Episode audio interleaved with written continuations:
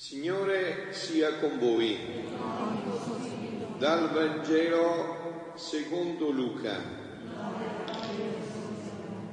In quel tempo il Signore disse, a chi posso paragonare la gente di questa generazione? A chi è simile? È simile ai bambini che seduti in piazza gridano gli uni agli altri così. Vi abbiamo suonato il flauto e non avete ballato abbiamo cantato un lamento e non avete pianto. È venuto infatti Giovanni il Battista, che non mangia pane, non beve vino, e voi dite è indemoniato. È venuto il figlio dell'uomo, che mangia e beve, e voi dite ecco un mangione e un beone, un amico dei pubblicani e dei peccatori. Ma la sapienza è stata riconosciuta giusta da tutti i suoi figli. Parola del Signore. Lo cancelli tutti i nostri peccati. Siano lodati Gesù e Maria. Carissimi, anche oggi, o meglio forse molto anche oggi, no? Ci attendono bambini ostinati che non accoglieranno né Giovanni né Gesù no? Questa evangelizzazione così delicata oggi, no? ci accolgono questi bambini capricciosi, ostinati, che non accoglieranno né Giovanni né Gesù. Ma proprio per questo oggi noi saremo lì di fronte a loro, come Gesù fu accanto a Giuda, ultima speranza anche dopo il tradimento. Cioè a noi non compete sapere come risponderanno i fratelli. A noi compete testimoniare nella bellezza, nella chiarezza la nostra fede, fermi Se noi ci crediamo, noi dobbiamo testimoniare. Stamattina il Papa ha fatto una meravigliosa catechesi sulla speranza. Ha detto voi dovete sognare, non dovete mai smettere di sognare. Noi sogniamo che tra poco, come dicevano i grandi santi, tra cui anche San Pio, ci vorranno i carabinieri davanti alla Chiesa per regolare il traffico delle persone che entreranno. Mentre adesso siamo quattro gatti, noi sogniamo questo. E siamo certi che sarà così. Non abbiamo dubbi che sarà così. Quando il mondo rifiuta l'annuncio serio e misericordioso del Vangelo, resta solo la testimonianza martirio dei figli della sapienza. Oggi no, noi festeggiamo i primi martiri coreani, sono la maggior parte laici. E se per esempio voi oggi andate a Meggiugorie, troverete tantissimi coreani che vengono a Meggiugorie. Perché quel, num- quel piccolo gruppo di, eh, quel numero di fedeli fermi è rimasto nella fede e adesso vede che la Corea approda alla fede. Capito? Ci vuole fermezza e speranza. E non abbiamo preoccupate che facciamo fare, noi siamo testimoni, no? Lo scoglio, allora resta solo la testimonianza e martirio dei figli della sapienza, lo scoglio della croce sul quale il male si infrange. Forse non vedremo con gli occhi della carne nessun cambiamento, nessuna conversione Forse moriremo e lasceremo la persona cara schiava della droga o sull'orlo del divorzio o del suicidio. Ma noi saremo là, di fronte a loro, come una pattumiera a raccoglierne angosce e dolore. Questa è l'umanità che oggi abbiamo davanti, figlioli. Eh, questa qua dobbiamo essere pronti, saldi nella fede, fermi nella fede peccati e veleni, perché incrollabile è la certezza della fedeltà di Dio che pur di salvare a ogni costo qualcuno, continua ad offrire suo figlio nei figli della sapienza. Quando tutto fallisce, significa che è giunto il momento della creatività che neanche il demonio poteva immaginare. No? Quando lui pensava che tutto era finito, il Calvario, arriva la creatività della croce.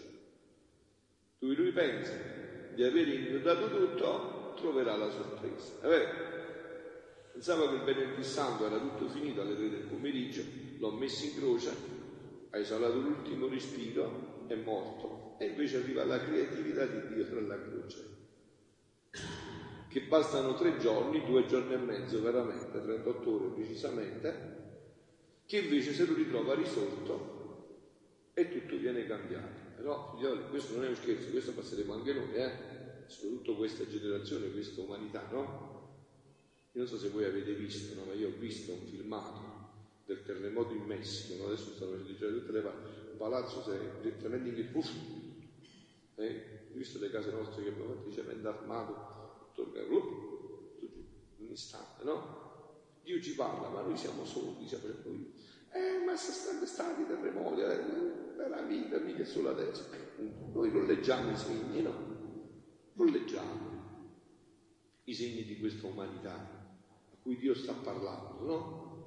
Quando tutto fallisce, significa che giunge il momento della creatività che neanche il demonio poteva immaginare. La croce sulla quale distendere le braccia e amare, caricandosi dei peccati dell'altro come un agnello muto di fronte ai suoi tosatori.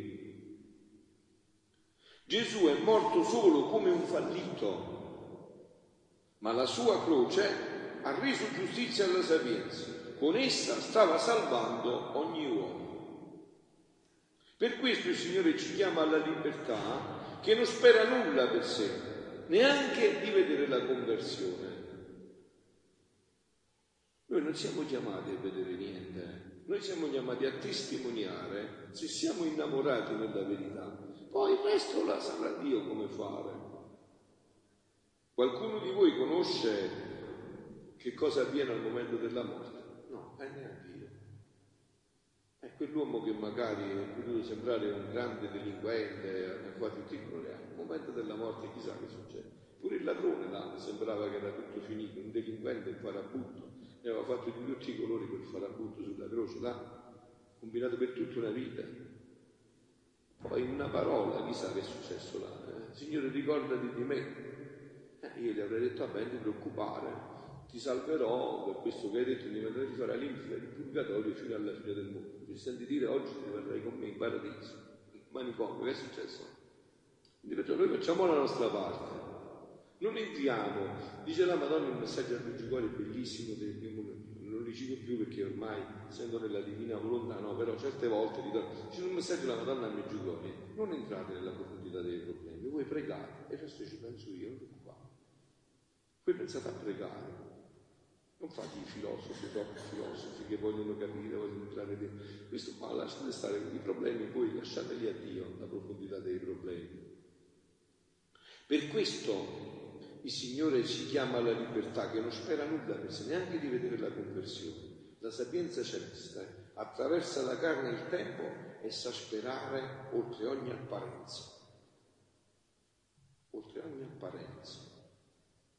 Non ci dobbiamo lasciare imprigionare, perciò ci dice sognate, sperate, sognate, sperate, sognate, non ci lasciamo impressionare da quello che Satana ci vuol far apparire agli occhi. Dobbiamo sapere andare oltre sempre, perché nel vocabolario di Dio non esiste la parola impossibile, per Dio non c'è l'impossibile, no? Sapete che un giorno ad Ars, piccolo paesino molto più piccolo di, di, di Sessano, no? C'era una donna che sempre andava a pregare in chiesa dal curato d'Ars e un giorno se la vede arrivare schiantata dal pianto, tutta disperata, dice che è successo? Che è successo? È morto mio marito, si è impiccato, si è suicidato. Dice il curato d'Ars, va bene, preghiamo, no, a me non mi interessa che è morto, dice quello era uno sbalestrato, insomma, che è meglio che è morto, dice ma la preoccupazione mia è che è andato nell'inferno. Anzi, io sono sicuro che è andato nell'inferno, diceva il curato d'arte. Eh, chi te l'ha detto? Eh, chi me l'ha detto? Eh, quello non veniva mai in chiesa, non pregava mai, non si è mai confessato, bestemmiava, invece di colori, mi ha tradito un sacco di volte. Dice, io sapevo tutte queste cose, pregavo per lui. Quindi dice, non c'è speranza, sicuramente è andato nell'inferno. Ma guarda negli occhi il curato e ma chi te l'ha detto? Eh, te l'ha detto, chi me l'ha detto? E io ti dico che si è salvato, si è salvato. Sì, Dice, anzi no, non era impiccato da buttato giù, nel fiume che passava a fianco. Si è salvato. Come si è salvato? E fra il ponte e l'acqua è intervenuta la Madonna e lui ha chiesto perdono. Ecco, farà il purgatorio fino alla fine dei tempi, però si è salvato. E si è salvato perché il mese di maggio lui non lo sapeva, ma lui andava là di nascosto a piedi, come la Madonna, una piccola preghiera quando tu facevi cosa, anche se poi burlava, e poi se ne andava. Quindi noi non sappiamo queste cose, lasciamole a Dio, noi facciamo la parte nostra invece, facciamo questo, ecco, preghiamo ogni sera, viviamo queste tre ore di preghiera insieme, con tutto il cuore, con tutta la mente, con tutta la forza, con tutta la... e poi dopo dormiamo su sette guanciali, quello che succede lo sa solo Dio. Noi siamo certi che succede tutto con la preghiera. I nostri occhi di fede giungeranno a vedere nel segreto della loro anima l'incontro della misericordia di Dio con chi ci sta togliendo la vita, che forse accadrà ben di più in là del presente. Non sappiamo noi, questo lo sa Dio. Diceva il cardinale Ratzinger, per poi passare al mio punto, no? per dirvi tutto questo, purtroppo succede che la creatura uomo dica quasi sempre di no. Cantato, abbiamo ballato, abbiamo pianto, niente no. E pensi che solo il dire no rappresenti la prova della libertà. Dio cerca l'uomo con tutti i registri possibili. Cerca il cammino del rigore, della severità, nel Sinai, nel tempo dei profeti, nelle parole di Giovanni Battista, e l'uomo risponde no, io sono libero, non accetto il rigore di questi comandamenti, prendo la mia strada. Dio cerca anche con la strada dell'umiltà, della bontà, della sua vita, dell'amore all'uomo. E cosa succede? Sempre il cardinale Ratzinger, eh? Anche qui l'uomo dice no. Anzi, deride questo Dio debole che cerca il suo consenso e si rivela così non onnipotente. L'uomo non entra in questo gioco del divino amore, si oppone. Questa è la tristezza e la sofferenza divina con questa sua storia. Non hanno ascoltato, Signore. Così vediamo la verità che è questo lamento di Dio, che è nello stesso tempo non solo una descrizione del passato, ma un avviso e una munizione forte a noi, alla nostra generazione Ascoltate finalmente. La cosa non è ancora persa. Ascoltate e seguite il Signore. La cosa non è ancora persa.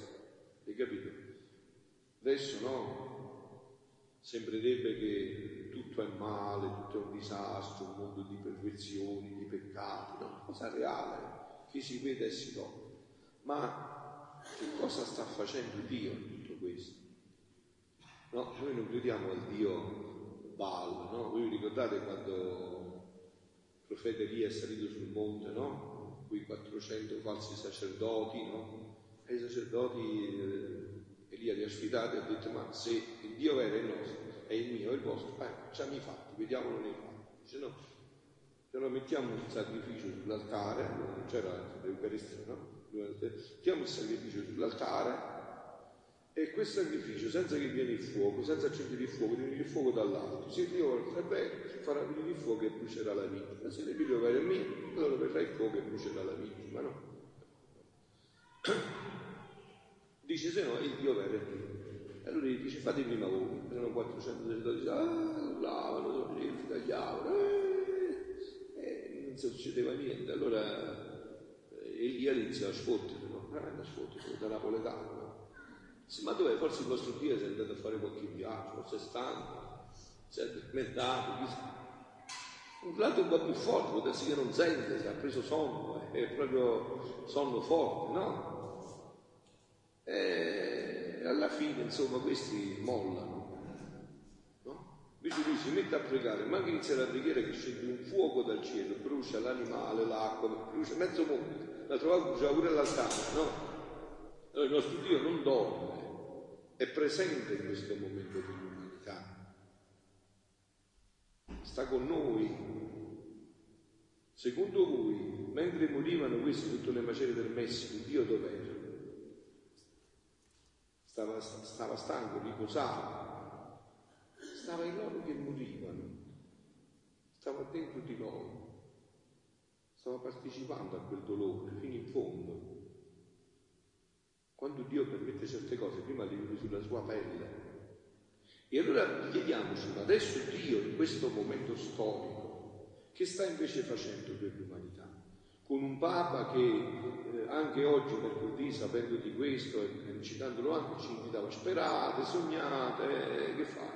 Eh, insomma, eh, tanto per dire, no, conosce che sta facendo Dio, eh?